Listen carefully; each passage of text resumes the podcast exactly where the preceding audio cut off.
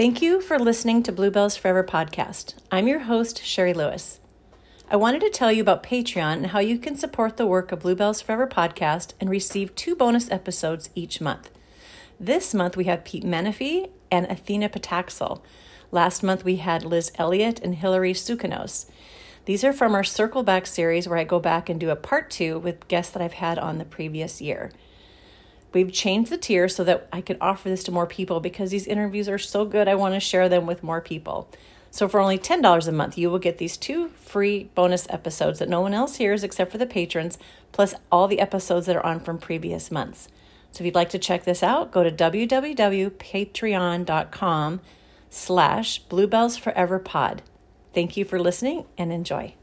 Hello and welcome to Bluebells Forever, a podcast with interviews of Bluebell dancers past and present.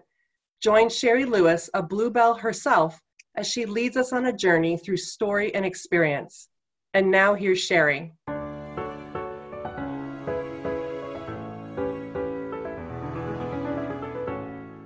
I mean, you get what you get. And we get we get. This is Linda Nordvik, and we've had to try a few times to set this up. In COVID times, it's this reality of time, which I feel like some people have nothing to do, and so I lose track on some weeks because I don't know what day it is because I don't have my same schedule. But for some people, they're working harder than ever. And you're one of those people. Um, like so it, thank yeah. you. Yeah. Like I'm really glad that this worked out because I don't want to ever make it be like, I have one more thing I have to do. I have to do an interview. Um, but I do appreciate taking up on my list. So I'm glad we got, we figured out how to do it and when. Yeah, and this hopefully won't be a painful experience, but it'd be fun connect. But can you tell a little bit where you are living now? because we're going to do like maybe a circular journey okay. of this of so your story. I'm still in Reno and I work for the Washoe County Public Defender's Office. I've been an attorney now for, um, let's see, seven, uh, 27 and a half years. Wow. And oh um, I do criminal defense work now. And I used to prosecute criminals. So I've kind of done the circle too. You were you were a DA before that, right? Was it? Did I get that right? So I I've been a public defender for let's see, um, 13 and a half years. I was a district a deputy district attorney before that for 13 years, and I worked for a judge for a year before that. That is so not the show business business life that we but that's what I love these interviews. You would be surprised. It's a lot I, of acting uh, that was because I right when it came out of my mouth, I'm like, well, maybe that's not true for what. Oh my gosh. Um, well, my brain just totally stopped. When you were talking about Zoom, like there's some jobs I can't imagine that that you have to do online, but that's the reality. So how how are you doing this when you're not leaving your home? You in court cases, like what does that look like on your day? So um, you sign in sign in for court. So court looks just like this, except there are more people, more squares. Really? Well, you've got so, the judge, you've got the prosecutor, you've got two or three, maybe four defense attorneys, you've got the court reporter, you've got the court clerk, you've got people who are incarcerated at the county jail, you've got, um, well, they've split it up so it's in custody people and out of custody people because there are only so many courtrooms at the jail available. There are only so many broadband um, opportunities from the courthouse, or the judges will be in their kitchen, just like I'm in my kitchen. Um, it's been it's been a learning experience, adapting. We're all trying to do the best we can and working together to try and get through it. Oh, we could probably division of parole and probation and a bailiff and I don't know who else. I mean, wow, it's yeah. Fun. There's so many things like see people. yeah, you guess that's your social life. Yeah. Well, it's interesting, like the things that are going to come out of COVID. I'm just thinking there's going to be books written and movies, but like, like I don't even know the crime shows that everybody watches. Like, if it's going to be like the COVID crime show that we would watch, like as a Zoom thing, would be really interesting. Like not just in I'm a courtroom, sure but on some, Zoom. Some Zoom Zoom episode things or movies. But the reality is, I think a lot of things will continue to be done online and via Zoom and not in person. Uh, my office, we're not going to go back full time to the office. How do you feel about that? Do you like if there's a balance of not being totally sequestered, but also have social, but not have to right drive? So, you know, not uh, dry cleaning bills have been minimal. Um, not a lot of makeup. I got to admit. Right. I'm saving money on the lower half of my face. The um, my feet haven't been in a high heel in almost a year now. I don't know if my feet fit into my high heels now. Yeah. Um, so slippers, you know, I can't wear slippers to court. right. So it'll be interesting to see how this plays out. Yeah. Well, I think we're learning that we don't have to be scurrying around as much as we thought we did. And maybe even just for safety in some ways too. I don't know if that affects you as feeling a little safer or have you ever felt like that was an issue? Well, oh no, not at all. That's not, as that's far as my profession, no. Um, as far as when I take care of dad, I enjoy not being around people, so I don't give transmit germs to him um, or anybody else for that matter. But um, no, I I've never felt unsafe. Hmm. Although I've had some threats. Really? Yeah, and um, yeah, but I've never felt unsafe. Hmm. So you're doing your. You said you're actually even doing more hours now, the way it is with COVID, and you're taking care of your father. That's takes, just like it. T- it takes um, probably a third again as much time to get through what we need to with all the instead of face to face and signing a piece of paper you've got three four five eight emails and then docusign and then come back and then um, adobe documents and hmm. email them away and wait for them to come back and if you have clients that don't have internet access then you have to do snail mail um, it's not like you can move the parking lot. yeah. you know. I think it's just fascinating to hear how this affects everybody differently. Like even we were saying, like you and I live alone. Like you can be a single female and be fine, but there's things of being lonely. But I would choose that. I'm listening to people who are married to people they really thought maybe I shouldn't be married to this person after I've had to spend time with them. Teenagers stuck at home, college kids living their college life at home. I just feel for and like little kids. This is this welcome to the world um yeah it's it's different everybody's experience in your job whatever your job is it's yeah. definitely like the arts well, we're saying is suffering really bad right now and i you know we were saying earlier i am so thankful that my job was able to adapt and we didn't really miss a beat we were back in court probably in two to three weeks electronically um, you know it took time to get other things because you also have to deal with government budgets and all sorts of things like that. So, you know, waiting for new laptops or waiting for new cell phones and trying to block your number while you're waiting for your government cell phone and people calling you at two o'clock in the morning. You're like, huh? Oh, yeah. There's not the same walking out the. I'm, I'm working. I'm not a restaurant worker. I'm not someone whose business had to close down for such a long period of time. And I haven't lost my savings. I haven't lost a loved one. Yeah. I'm very, a, very, very fortunate. So, yeah. And how has Reno been pretty, like, I know like different states have been following different rules and some are looser than others and some, you know, we're in a smaller town. I don't know how Reno's been hit with this, but. You know, I don't either because I stay at home. Yeah. I wear double masks when I go out. I follow the rules. I shop. Um, even though I'm not 65 yet, I can fake it. so they I would say your hair is the most beautiful color. It is so gorgeous. I'm like, I want to go, I want to go there fully now. Oh, it's so it's so much easier. Yeah. I went I went about I don't know, four or five years ago. I stopped dyeing my hair. Um, and it's been a blessing now because I can get into Costco early. I can get to the grocery store early. If you want to go grocery shopping at you know six o'clock. So, so it's yeah, you're saving money on hair color and. And it's interesting. There's young people that pay money for that color now. Yeah, it's so interesting. Because I don't say I have gray. I say I have metallic. I have a lot of metallic, beautiful stripes that look people pay money for that color. Yeah, I'm lucky that my grandfather was, you know, that beautiful white, white, gorgeous gray. Yeah. So I got a lot of that. So, yeah. It's very pretty. yeah, So where did where did you grow up?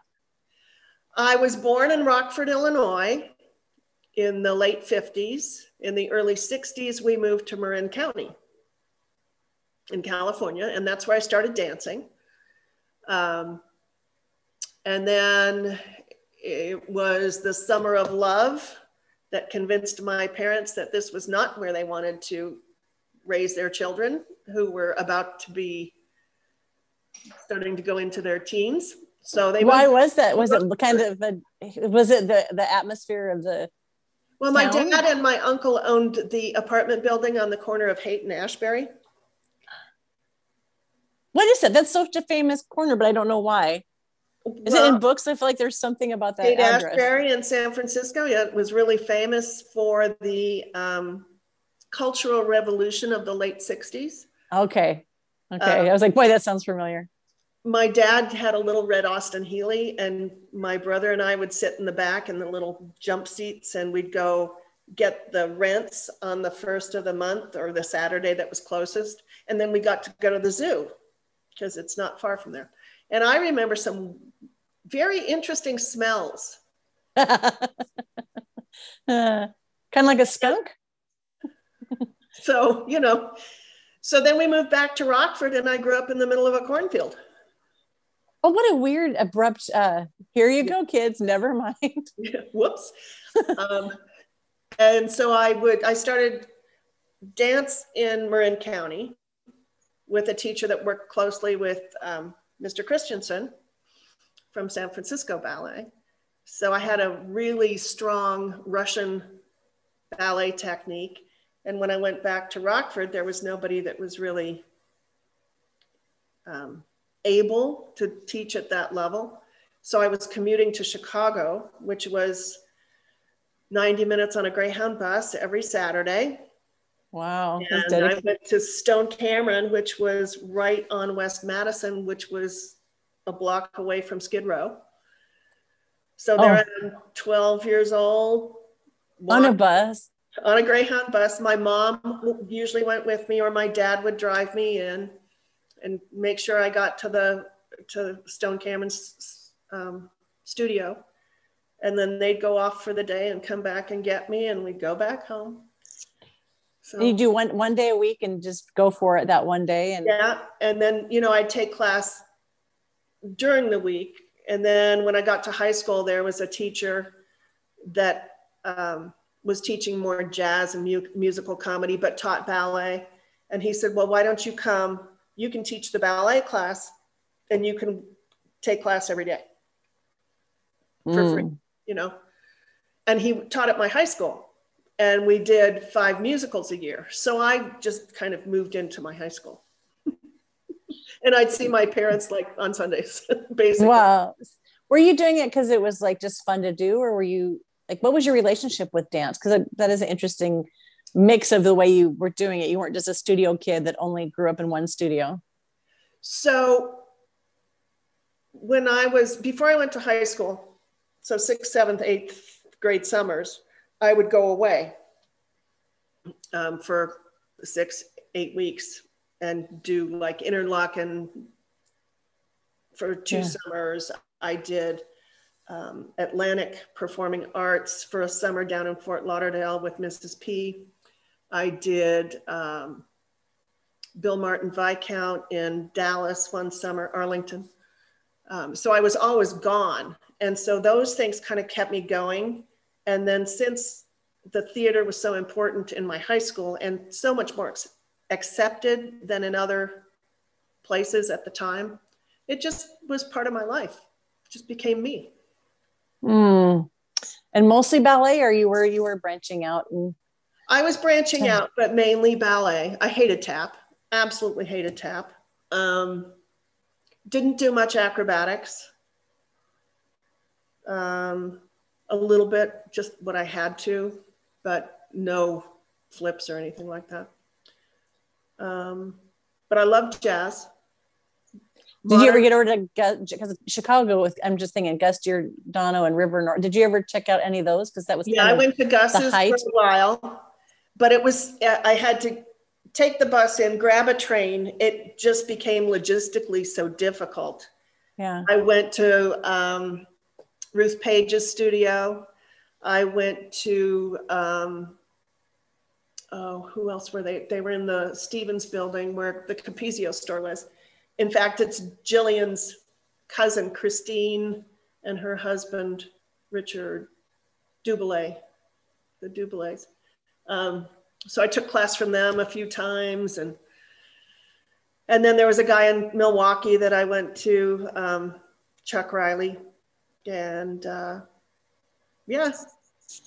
It just seems like a really yeah but it feels like how hello hollywood those shows because we have people that came from all the different studios and there were so many great classes but it was such a melting pot of everything and i grew up in the same studio the same teacher and never experienced i remember going to some kind of a convention because we didn't do competition i'd never even seen other dancers and i had a friend that left the studio which was so scandalous because you were disloyal if you that. left yeah. you didn't yeah. yeah so she went and i saw her recital and went wait, what? Like how they were so good. And I never had even seen that.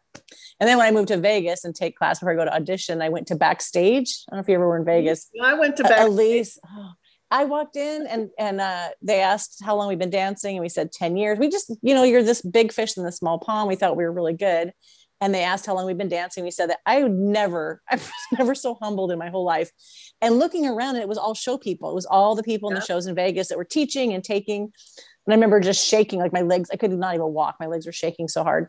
And came back the next day, which is so sore. And when they we checked in and they asked how long we've been dancing, we just said we said we just started yesterday because it was just.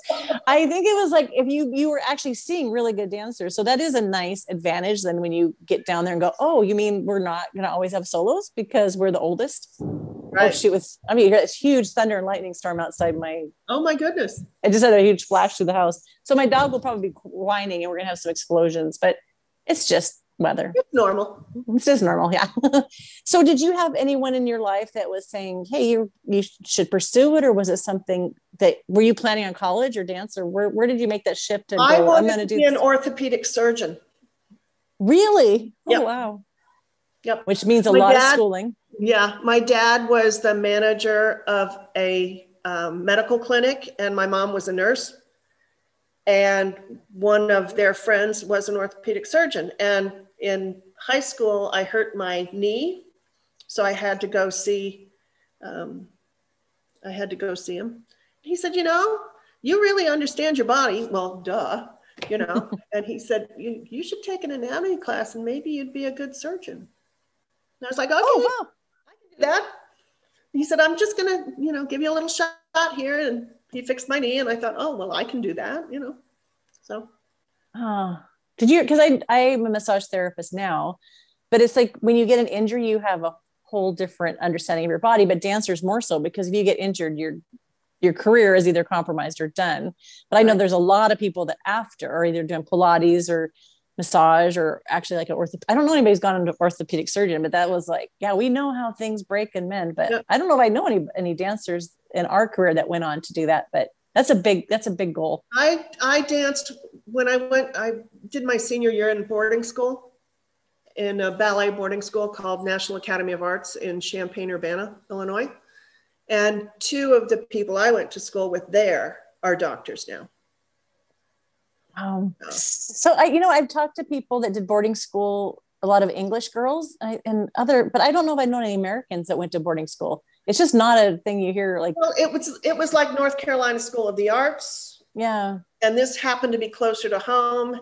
It was um, a better scholarship and smaller, and my parents felt more comfortable with that. How old were you when you went there? Sixteen. Wow, because I hear this with. I was all, other... almost seventeen. Almost. Yeah. 17. Well, and then you being a mom, because I hear this and thinking I was ready. You know, at nineteen, I was an adult. I thought, and then when I think of my kids at sixteen and letting them go, I'm like, oh. Are you yeah. kidding me? yeah, it's really it's interesting to look at it from that point of view. But they also must have had a lot of belief in you to like. Well, it was a different time. Yeah. You know, we didn't have half of the social issues that we that our kids face. Yeah, yeah. To send them away is The kind of people. People now, you know. So when when you did you look into that further for for being an orthopedic surgeon, or was like that's Yeah. nice, thank you, but yeah, Once I went away, it was okay. You're a dancer now. okay. did anyone steer you like where where you should go? Because I feel like a lot of us were just kind of like whatever. Okay, I'll try that. Oh, that looks good, but no one says here's your path to becoming a No, a dancer in the biggest show in the world, in the Uh, well, smallest town. that just kind of happened. You know, it was it was one of those phone calls to a friend, and the friend said, "Yeah," and I flew to Reno. I got the job, even though I was too fat, and um, Can you tell your audition story? Like who who was it that told you? Was it somebody who was in the show already? Gary knew was- called the man I was working for. His name was Chuck Haynes. And um, he said, We're looking for tall girls for Reno. And I was tall, but I wasn't quite tall enough. So we all know how that happens. Yeah. And, um, they took me anyway. So I came out, I flew out, I auditioned. Rita, Rita and Bernard watched the audition, and Linda Ennis taught me the combination. And uh, Bernard said at 2:15 in the morning after the second show, um, "Yes, but you have to lose weight. Here's your contract." And you know, I went out to the bar, had a drink, even though I was 18, 19. it was Uh, so much easier back then. and I called my parents at 3:30 or 4 in the morning in Reno because they were in Chicago and I said I got the job. And I said it's um it's $215 a week with benefits and one meal a day. And my mother said you're making more than I do. Oh, and she was so angry because she had a master's really? Because like 215 doesn't sound like anything now. I think it was 320. I was a tall nude, and that was 1980. so this was there was benefit? Was the meal the cafeteria meal? Because I don't remember that part. cafeteria meal Oh, that's 50, okay. 50 bucks more for the topless girls so 25 aside. Topless would have been making, yep, Topless would have been making 265 when I started. Okay. And you, how close to the beginning of the show did you come in? Was the show been running? Because that's like, I just I'm under 80. a year. It had been running Okay. 10 months. When my first night was the 10 month anniversary. Well, so I'm wondering, do those people do year contract or six months? Because you that must have been the so that was just the beginning of the turnovers. Then you were part of that. I was, Was the- ev- one of the first. Oh, wow. Janine Norville, Norville came in three weeks before I did. And then the major contract change came in about 10 days after I did. Was it a big shift? Were there a lot of people leaving, or were a lot of? I mean, that's a great job to stay for. There were probably 10 to 14 total. That's not okay. I remember Yuri and Stanley Graham were two of the black boys that came in. Loved Yuri so much. Loved his dance classes. Oh, There must have been, I don't know, six tall nudes and a pony and three or four bluebells. When you say that to us, it makes sense. But if you said that sentence at your job now, that there were some nudes and some bluebells and some ponies, I think you were talking about an acid trip. They would they would look at me and go, "Oh God, she's the deep end again." right. There was a lion and there was horses. Well, mo- see, most of them, not all of them now, because we've had a big turnover um, before we went into lockdown. But most of the people who know me know I have a past life. Do and they? How? Well, and one of the guys that was in my office, he retired um, November, I think. He was uh, an actor off Broadway, and while he was going to law school and working at um, the public defender's office in Brooklyn, I think. Um, so, and we have we we have a lot of people that have other things. You, yeah, you weren't just born a, a lawyer or a defender. Well, A lot of people are, but I wasn't, and there are more than just me. So. And Reno, I mean, if you guys kind of like stayed and people, you're part of the fabric of the city, but it's not unusual that there are show people all over the city, right? It's not like other towns that if they knew like, ooh, this person was a showgirl, it would be more Well, misunderstood. I think the farther we get away from the show, because it's been a long time now, Yeah. um, it becomes what was Hello Hollywood, not ooh they were a showgirl, or Yeah. oh they were on the stage crew. I mean, you know, Mm. so I'm hoping, you know, something we can do something for the 50th. Yeah. After that, I don't. I mean, the stage isn't even the same there anymore. They've redone the stage. So, I mean, it's it's a bygone era, but it's still something to remember and celebrate.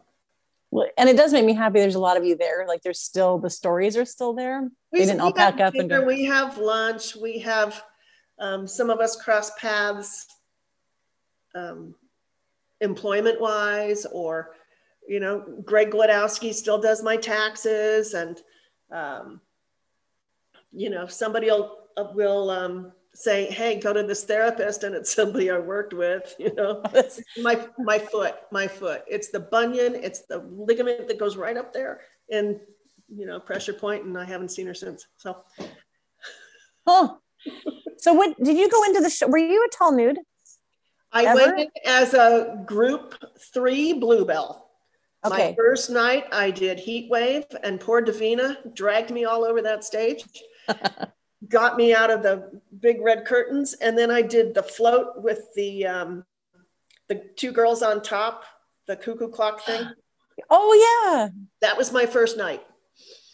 Oh, he. I wonder if because I was in Heat Wave was my first. I don't know. That must be what if they all did that. That was like your initiation was Heat Wave, which was I don't know. stairs and running. That was a and that was an intense dance number. Did you ever end up in the tall nudes? Yeah, I did tall. I did everything but ponies and girl singers. Really? Yep. Because I I was in I was in the end of the row and I still don't know a group. Everybody seems to know their group and I can't remember it. But a lot of people said they knew it because in rehearsals it was very distinguished. Like you're this number, you're a green something. And then I came in, I just knew I sat here.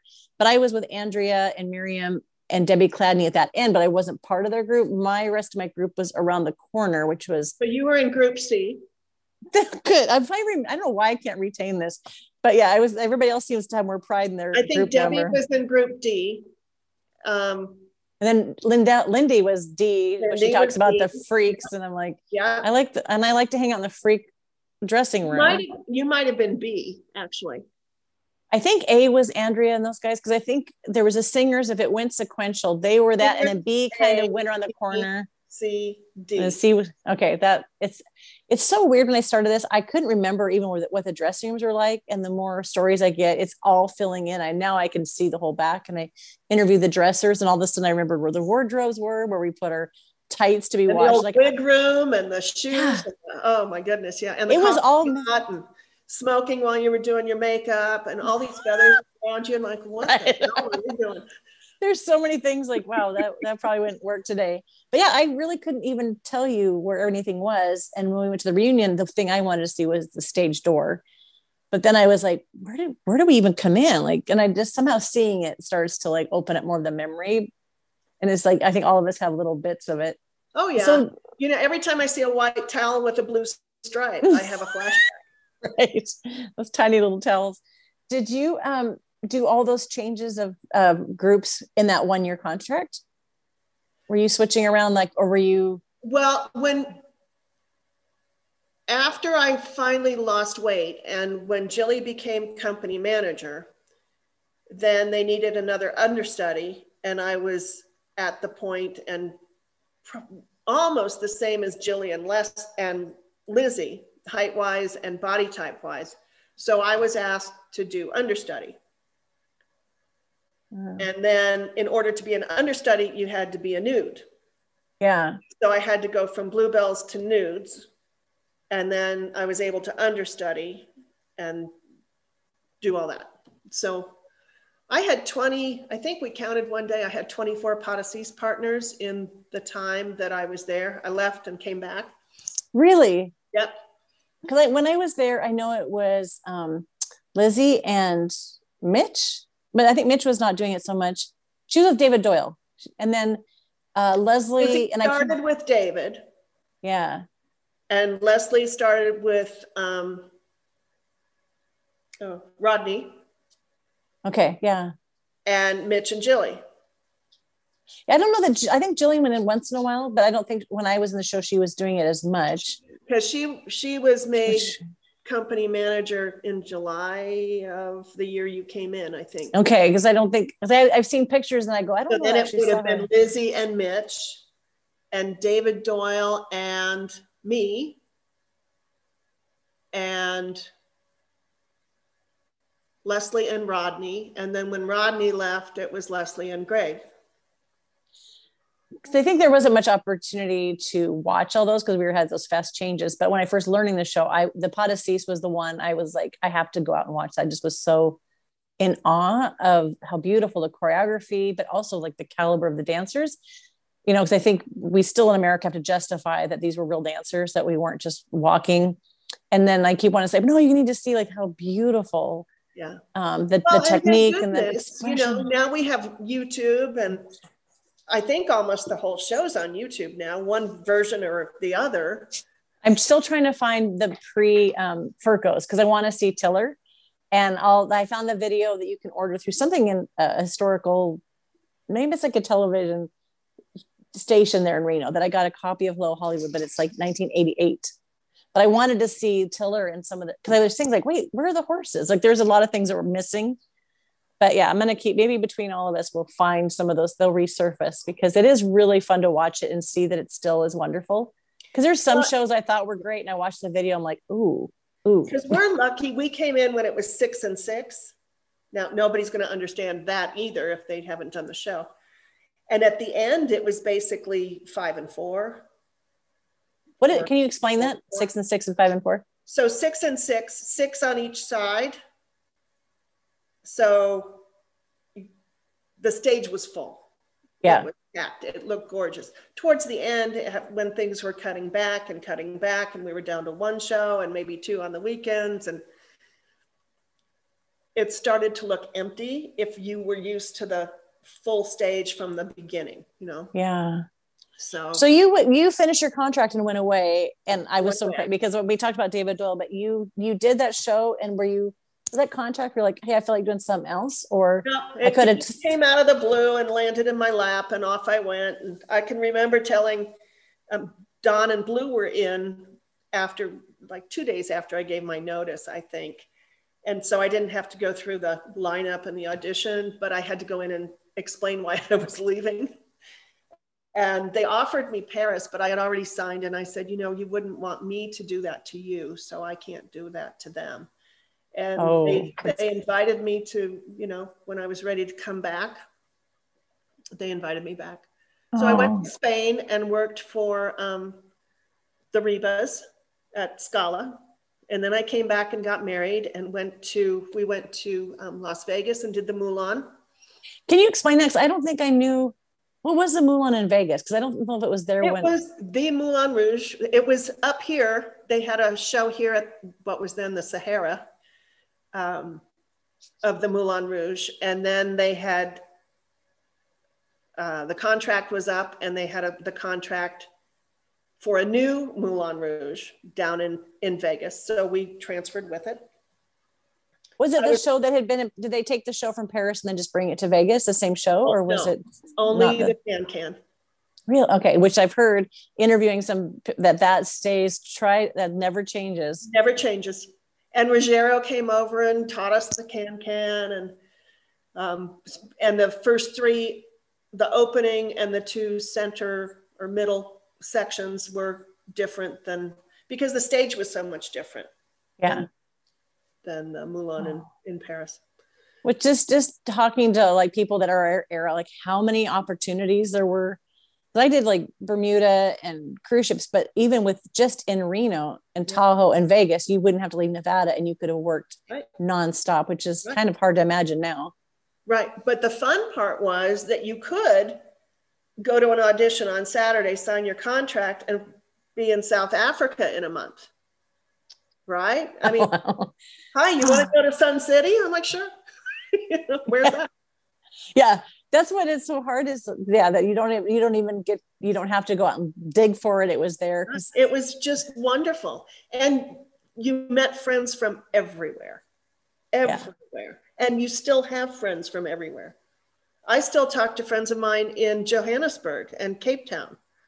Whose show or, was that? Was that a, because sometimes the American, you know, or like the French bring it here or Americans bring it that, and some of their own country has their own thing. The one I did was, um, let's see, the producer was South African. The choreographer was Poji, Marie Poji. Costumes were Vinyas. Um, was it Gutzman that did the music? He was Argentinian, I think. Maybe, yeah. Argentinian. Oh, this is quite international. And a bunch of Americans, a bunch of us from Vegas went, and all but one of the captains all spoke Spanish. Wow. So, so when we wanted to talk about everybody else, we just break into Spanish, and there we go. oh, I was talking to Christopher Nunez, who's writing a musical about Bluebell or wanting someone to collaborate but even casting it we're saying well you're you could be sitting in a row with like two south africans some, some americans some brits.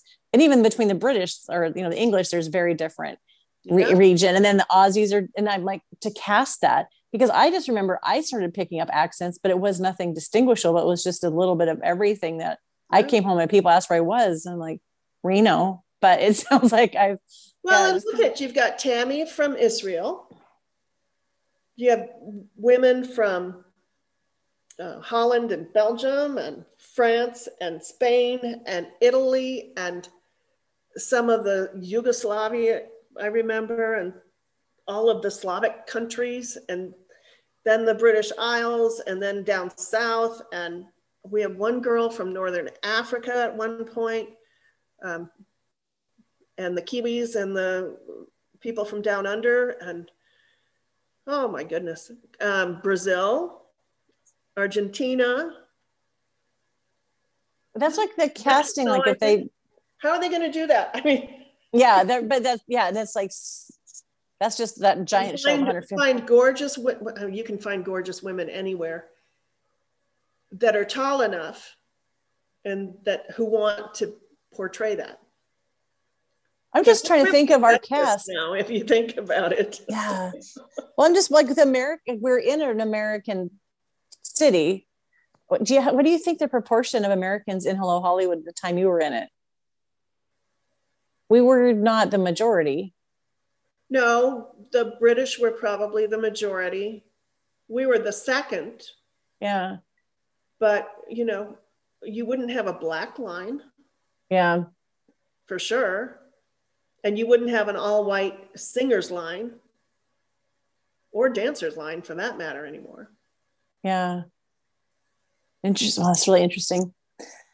So did you um was it just fun to go place to place to place? I mean, you're in your 20s, like what an opportunity. And, yeah. and people for people like, hey, when are you gonna settle down? Which like why would I when I have this opportunity exactly. to travel and meet amazing people and get and to dance? doing it. Yeah.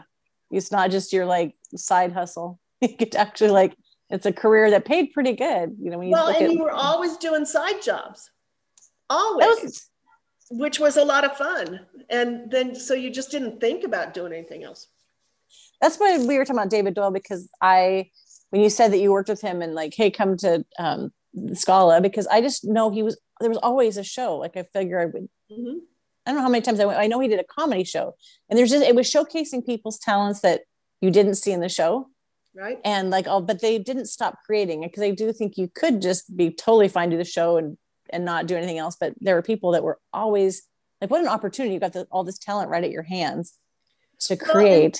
well, it was great because it gave people more confidence to try things that were not um, a normal daily thing. And you know you could go to san francisco and audition for the broadway shows. You and and still get back for work you know? Yeah or go to Vegas and do it. I mean, I remember flying to Vegas for lunch one day because it was dollars round trip. I mean, oh my gosh! Oh, I love that. You know, and I, my mother said, "You did what?" And I said, "Yeah, I flew to Vegas for lunch." You know, or because a friend of mine was down there auditioning. So, yeah, and and why not? Do you remember the Jovers? We I was friends with Oh, them, yeah. and they took Liz Thompson and I to Nutbush in California for lunch Nut in a little yeah. nut the nut tree. Yeah, we went in a small plane and came back in time for the show. Cameron just- Shelley, who is a pilot, was a pilot then. He flew um, Keith and I down there for lunch one day and came back. And then when we were working in Vegas, he flew down with whoever his girlfriend was at the time, and we went to the Grand Canyon. Flew to the Grand Canyon for lunch. And I'm like, okay. And now he's a pilot for Southwest, and he still lives here somewhere, I think.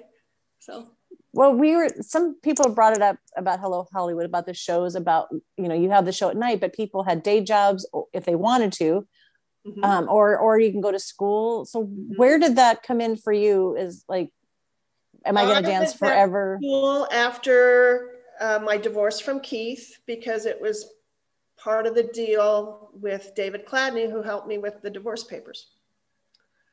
How was He's that also the one that got me to go to law school. I mean, he was he was one of those um, guiding lights, so to speak. Did you have any interest of doing anything like that before? I went to school for business. I figured, why not? You know, um, what else am I going to do? My dad was an accountant, so made sense, and um, it was the easiest thing I could think of for me.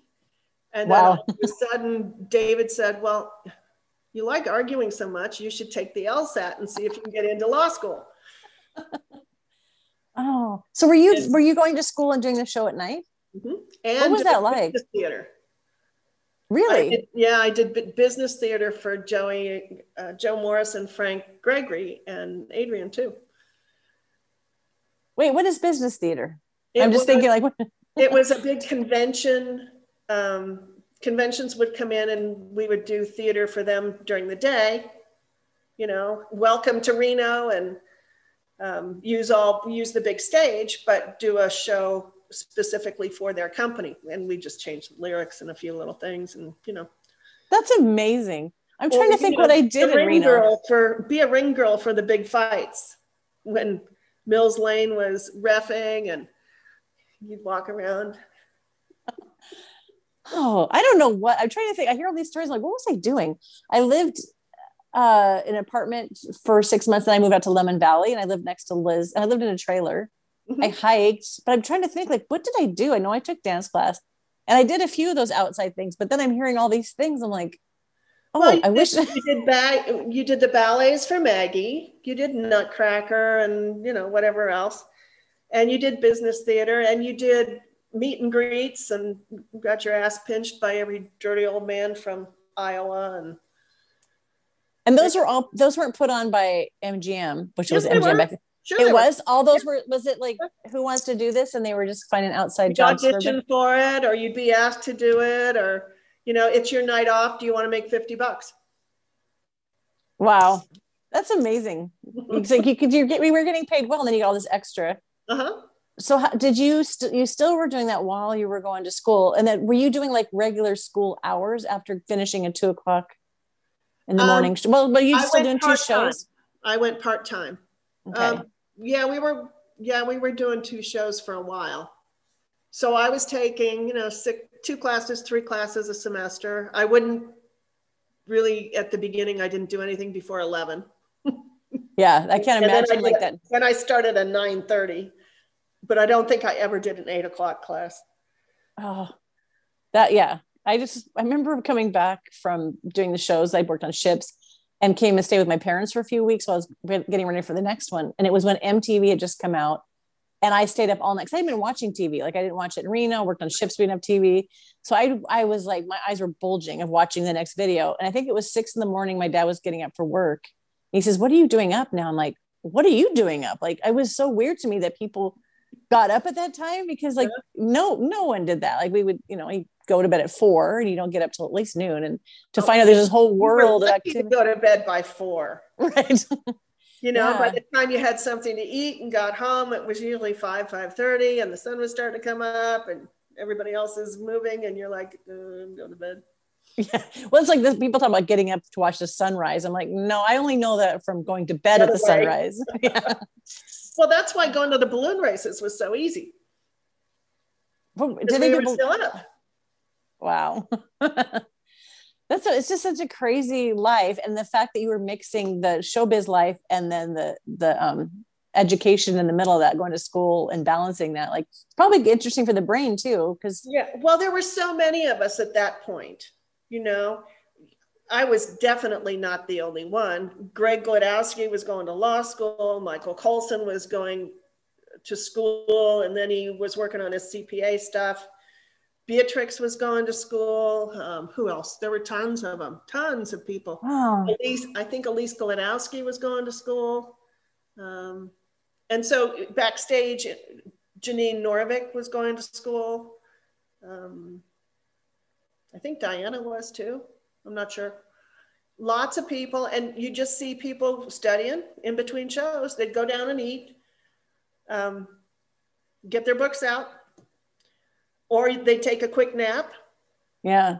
because they had to get up early for school. and I know there's parents that with kids, it just Parents, But again- kids, lots of kids. Wow. And it's interesting how um, people that are paying now, like my kid, my son graduated with $30,000 in student loan debt, but it wasn't as expensive back then. But if you have this good job and you're working to pay for school without having these huge debts at the end of it, that's actually a really great setup. And you got to not wait to finish college to go live your life. You got to like live that life at the, you know, while you're young Right. and can go Right. stay up that late. you know and it was just it's it was just something like everybody was doing and it was kind of normal and everybody had their own normal and i'm very lucky i got through undergrad with no debt obviously i can't say that about law school but Yeah. um, yeah very very lucky So you were done with the show when you went to law school. You were I went, Done. the show was closed and I worked for Frederick for a year. And then I went to law school and came back and did things in the summer, but I didn't work when I was going to law school. So I had to take out a lot of loans. yeah. So when you came back from because you had done all this great traveling, came back to Reno, was that did that feel like a comfortable coming home to come Yeah. back there? Very much so. It was just like, I'm home now, I can relax. Did you go back into the same um Same thing. so did, did you rehearse it? You just kind of is back in the body and don't have to think too hard. I, I rehearsed for three days, I think, four days. And you were right back in. Yep. Wow. Principal room, tall nudes, So you said something, I don't know if you want to share that of why the realization that maybe a, a job outside of dance is smart right now. Well, we all know it doesn't last forever, Yeah. right? Yeah. Um, and I think, especially now, having this year of basic isolation and doing a little soul searching, self reflection, whatever, Mhm. I think we all reinvent ourselves throughout our lives. And if you, um, right now is really a time where I think a lot of people have had to reinvent. And I'm just really glad that um, I was fortunate enough to keep everything kind of going the way it was. And um, it- yeah, the last year's been hard, losing my mom and taking care of dad and with a kid in college and um, stepdaughter who broke up with her fiance and, you know, little things like that. And not being around anybody except for my dad Yeah. um, you just kind of look inside yourself and say, hey, is this what it's going to be? What do you want? Do you want more? What's the next chapter? Is this chapter over? Or how long is this going to last? How long do you want to do this part? So it's, re- I mean, Mm. I think we go through that all the time, but I think now it's just magnified. Yeah, that just hit. And it's int- I heard it was some author was talking about when you're holding the book of your life and most of the pages are in your left hand. I that just went uh, because I I have a dancer I love it but I had to hold it loose like I don't know if we can survive COVID. But before if you had told me that a few years ago I'd be like no don't take this this is everything I've worked for where I I just feel a lot looser like if it's it's run its course it was wonderful but I don't feel that same need Yeah. I've talked, I mean, I was telling somebody else in the interview too. I have a dancer that was on Broadway and a great show. And that's like his whole life was going there. And then I asked him if he was going back. And no, I mean, I think it's like, well, this is where I was going because like if someone said you should be a doctor, or you should be a dancer, or you should do that, and you go, is this how did I get here? I think that's some of the reflection too, because some of those paths are such a nice surprise. Like I don't know, it's still my whole thing how I ended up in Vegas kind of surprises me when I tell my own story. Like, how did I end up there? It doesn't make any sense of well, the context of my law school was just what? yeah, yeah. And I hated it. I absolutely hated really? it. Why I finished it? It's just because I'm so stubborn. Really? Yeah, yeah. And then you know, here I am, almost 28 years later. okay, now what? well, or to know there's even a choice because I, I there's even always just think, a choice. Yeah, I'm there thinking like my parents' choice. And I think like even the tail end of my parents' generation, and I look at my kids are different. But I think that, my parents' generation is you work that job until you get the gold watch. You get a gold watch, or yeah, that that was the thing, and then you don't even think. And then like our generation maybe had a few career changes, and then our kids' generation, like like you were saying, like what they're going to college now may not even be a thing by the time they finish. Like it's changing so fast. And so to to go, do I only do what I love? Because sometimes like what I love may not be here. Or do I really love it? Yeah. Is this what I really is this my passion? What is a passion? You know, how do I know if this is it? All those things now. Yeah. the, you know, and having the time to think about it too. Having the time to think about it isn't necessarily a good thing. Yeah. What have i done with my life? Well exactly you know you're saying so uh, the left side is so much thicker than the right side now and you're like yeah yeah but don't waste those last few pages you know yes and that's for the good stuff or the heartache what does it ends usually ends in a marriage or a death is the most good tra- comedy well, tragedy. Thank goodness I, I did those, you know, earlier in life. So yeah. Yeah, me too. I've had my tragic chapters were somewhere in the middle and yeah. now the learning from it and, and having a choice. Well, there's always a choice. It yeah. might not be a nice one. It might not be one that you want to make, but it might be the best one that you can make at that time. Mm. Reality check. That's so good did you have any um, grief about ending your dance career or was it kind of a gradual like shift because you're already your brain was already going so much one way were you looking back of like do i want to keep doing this? After my first year of law school i came back up here and i was living at the lake with a good friend of mine from harris he was like my big brother and he said yes just come live with me for free for the summer and do what you want to do. And i was working at harris down in reno and I was Cladney was trying to teach me what the real law was in an office. So I was working during the day and commuting and working at night, working part of the day and at night down here and commuting back up to the lake. And on one of my days off, I got a call from um, a friend of mine who was doing a show in Vegas and said, they want you as principal. Come back to work. I was hmm. supposed to leave for law school in a week to go back. Ooh. And I said, let me call you tomorrow. And I called and I said, I can't do it. I've made a commitment. So was that, was, was that it was only a six month contract and I thought, oh no, this is too risky. And principle, because for some people, like that's the thing I've been working my whole life. And then just to be offered it. Yeah. Wow, that's a that's a tough one. Did you go see shows while you were going to school, or was it like I can still appreciate it, or like that's just I would, another? I would commute to Vegas and do industrials because I had um, Friday, Saturday, Sunday off, and Frank Coombs uh, was on the stage crew in Reno, and he had moved down there and had a spare room, and he said, "Yeah, come on, anytime you want, the room's yours." So I would come come up here, throw a load of laundry in, Frank would come home from work. I'd go to rehearsal Friday, do an industrial Saturday, pack my car, put put one of my cassette tapes in for evidence class and drive back to San Diego and go to school Monday morning. Wow. I'm just thinking like hard on the body, but also like I remember like being in Bermuda with a friend, like we should get like we should quiz each other on the capitals of the states because I thought, what is my brain doing? Because I really was just like loving the shows, working on a cruise ship, you know, like you go to the islands. It was really fun, but I'm like, I think my brain might be rotting and because see, I wasn't was the other way. Yeah. I was, I was like, like okay, good... I'm using my brain so much, but my body is just disintegrating. I got to keep working.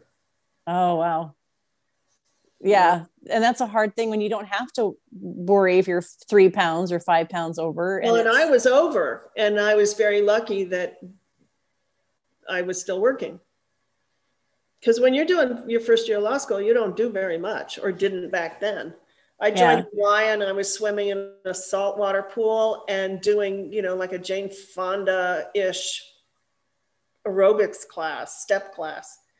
I was like, really? This is what it's got. oh man. Like, yeah, we were talking about like how many stairs we were running in the show. And then there was classes in between the shows and you could do class in the day and then all the other extra work that the body's like, there's, yeah, just like now I have to actually think about what I'm eating and what I'm doing and actually have to go to a gym to do what I did as part of my everyday thing. Just walking, walking from right now. Right. Yes. I've been actually doing some fitness things with somebody I've had on the podcast out of Paris, and they got really smart and they've created this whole beautiful uh, online workout. I don't know. I want to look at YouTube. Like it's something of like feeling familiar with it, and they're dancers and they put it together so beautifully.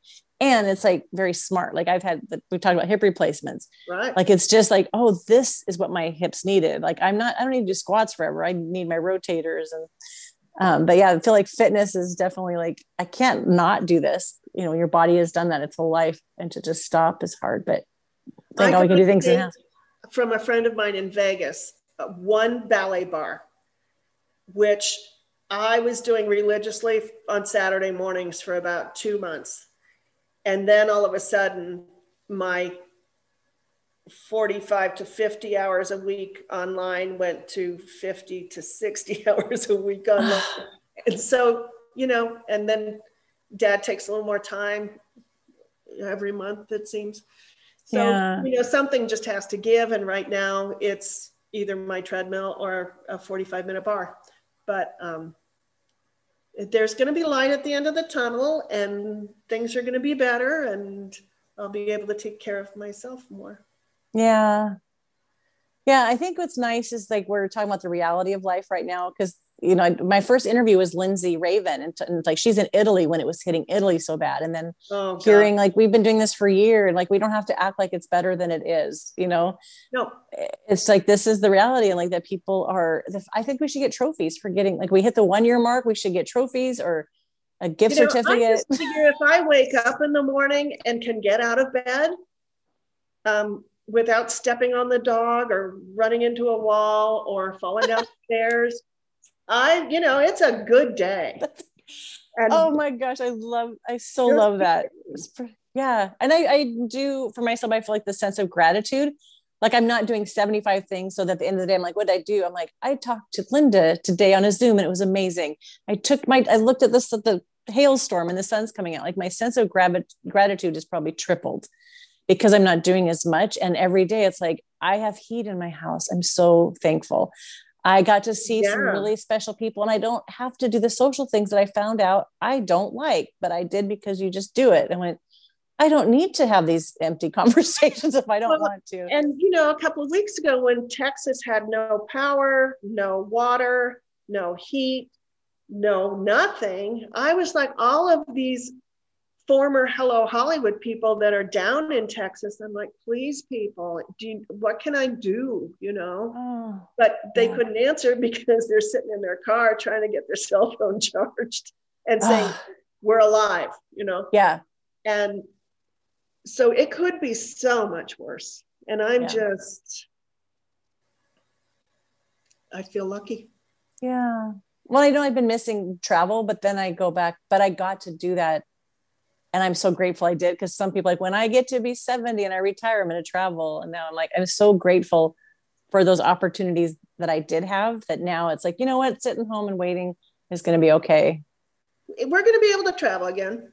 Yeah. Sooner so than forward. we think. Sooner than we think. It might not be to all the places right away, but it's going to be sooner than we think. And, you know, if I have to hire a dog sitter, yay. Yay. Oh, yeah, that's the best companions right now. So I, I don't even know if this question, if we can go anywhere with this, but the book thing of holding it in your left hand, Mhm. I know by doing this podcast, I am more in awe of my life than ever because I've had like this wonderful show business. I've had so much tragedy in my life. I go, but it's a really good story. But I loved how you said, like, we have this part that we get to, we have the pen in our hand now.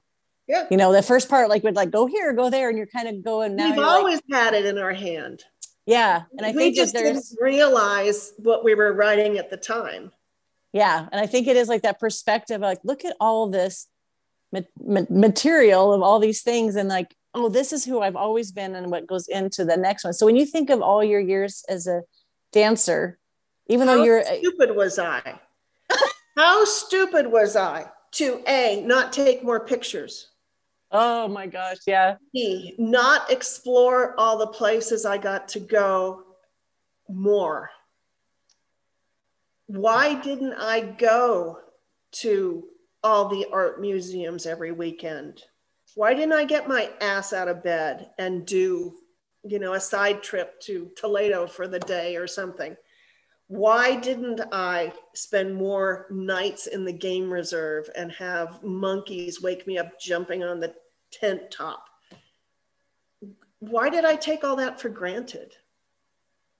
Ooh, All the people so I got to meet, you know, um, bowling tournaments with the band Chicago, diamond shopping with Liberace, um. Sammy, and going having him rent out the theater and having his conductor George come in for second show every night because he just and all the musicians downstairs that I barely talked to. How stupid was that? Mm. all of the people I've known that I didn't follow through with continuing that friendship, relationship, whatever it was, and now it's too late. That's what I'm. I was stupid. Oh, I because I hear some of these friendships of people.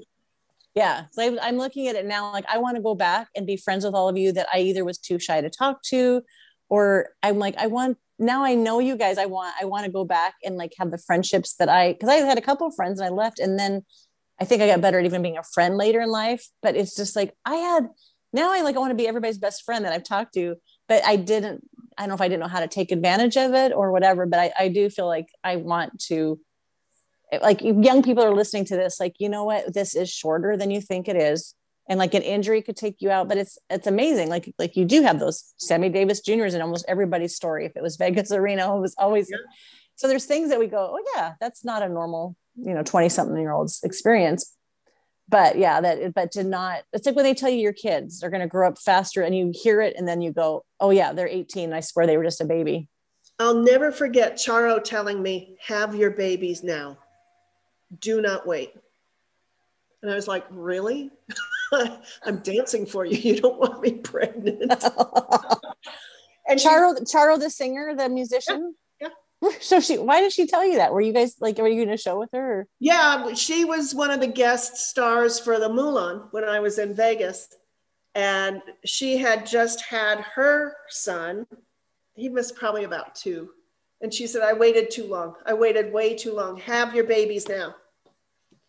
Oh She wow! was moved, but yeah. I had no idea what an amazing guitarist. I only knew her as a Gucci, and then I heard her music. I'm like, this is um, incredible. Yeah. She was at, is a phenomenal flamenco guitarist. Oh my God. But and yeah, the so nicest woman you could ever meet, really. really, Yeah. Yeah. wow, yeah. The the things that we talk about that were just normal to us. Yeah. it's like, oh yeah, You know, and now people are going, who's Charo? But oh, well, So you sad. know, it's it's you know, time passes, yeah, and Yeah, and that's back, we're we're smarter now. We appreciate what we had that we didn't appreciate then, but it doesn't mean we can't get some of that back. Especially Yeah. with social media, it's been a godsend for people to reconnect. Oh, it's been amazing. And I feel like every time I post a picture and then somebody will say, Hey, I didn't know you were, and then they're finding each other because we keep tagging each other Mhm, and it's getting bigger and bigger. And it does feel like a, a, a chance to read, read those, those chapters and go, that was actually pretty amazing. Or I don't remember that. Right. I'm sure it was me. oh, those are the good ones. Wait, I did what? Wow. Are you sure it was me? I don't think so. We can always just say, yeah, it must have been somebody else with beautiful eyelashes that was tall. Oh, the eyelashes, yeah. And the fishnet tights and the sunburn that did not feel good under the sunburn tights. Oh, I remember going to the nude beach. There was one in Reno and then going to Tahoe and getting a sun and chimneys Yes. and yeah, yeah. and then putting the fishnets on. And I think it took me like 20 minutes.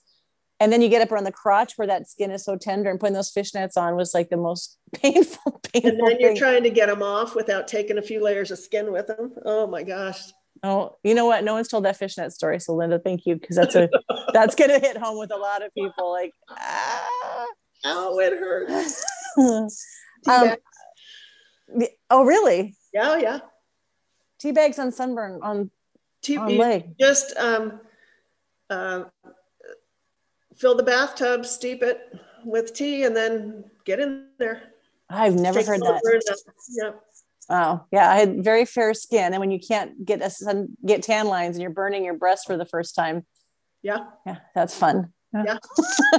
so this is how we're going to end it. We're going to talk about burnt crotches and boobs. boobs. Burnt boobs and seams.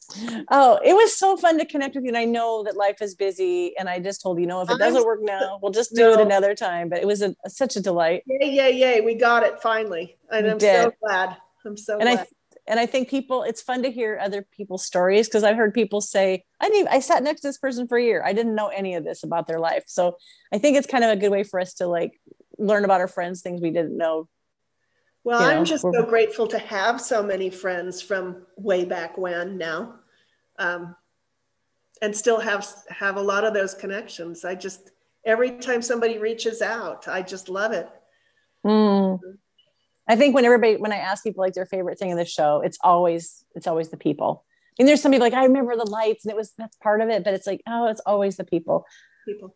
Yeah, and that wasn't usually wonderful. I mean, that's a lot of talented people in one room, and it could go several ways. But I just felt like it was some of the most kind, wonderful people of my showbiz career. Well, and it, Most, these are the people that you don't have to talk to all the time, but when you see them, it's like you never left. Yeah. And those are, those are the special ones. So till the next reunion, uh, we'll then I won't have giant fat Tracy's gonna soup. Tracy's gonna kill us if we keep saying that. So Oh well, that's like with Tracy, and then also with Lindsay and and Paris. Like, when's the next one? Like, do you know how much work that was? And I think uh, knowing, yeah, what I've heard a little bit more, I'm like, well, we that let's not make them rush into that. But we're all getting old, so we got to get on it. Otherwise, we're going to be wheeled in. yeah, because it's been what three three years since the I think last it was. one? I think so. Yeah, that was my first hip surgery, second hip surgery. Yeah. So We're coming up on three. yeah, three in June. So better start planning now because it'll go by really fast. right and we're going to forget oh my gosh well thank you for this Thank and it was just really fun to hear that perspective of like the career afterwards it's nothing like that that life that we did and that's those are the fun stories to see what people do you know what do you do after this life Well, if I could go back and do it all over again, I would in a minute. The Yeah. dance part, maybe Yeah. not the law school part, but the dance. yeah just download that part and get to do the fun fun show Yep. well take care of yourself stay safe and i love that you are staying really safe because we are going to get out of this and and uh, like why jeopardize it when we're this close so yeah Don't have a safe. choice. So Right. Yeah. All right. Well, take care. We'll be posting your pictures. Bye. Thank you so much. bye. Bye.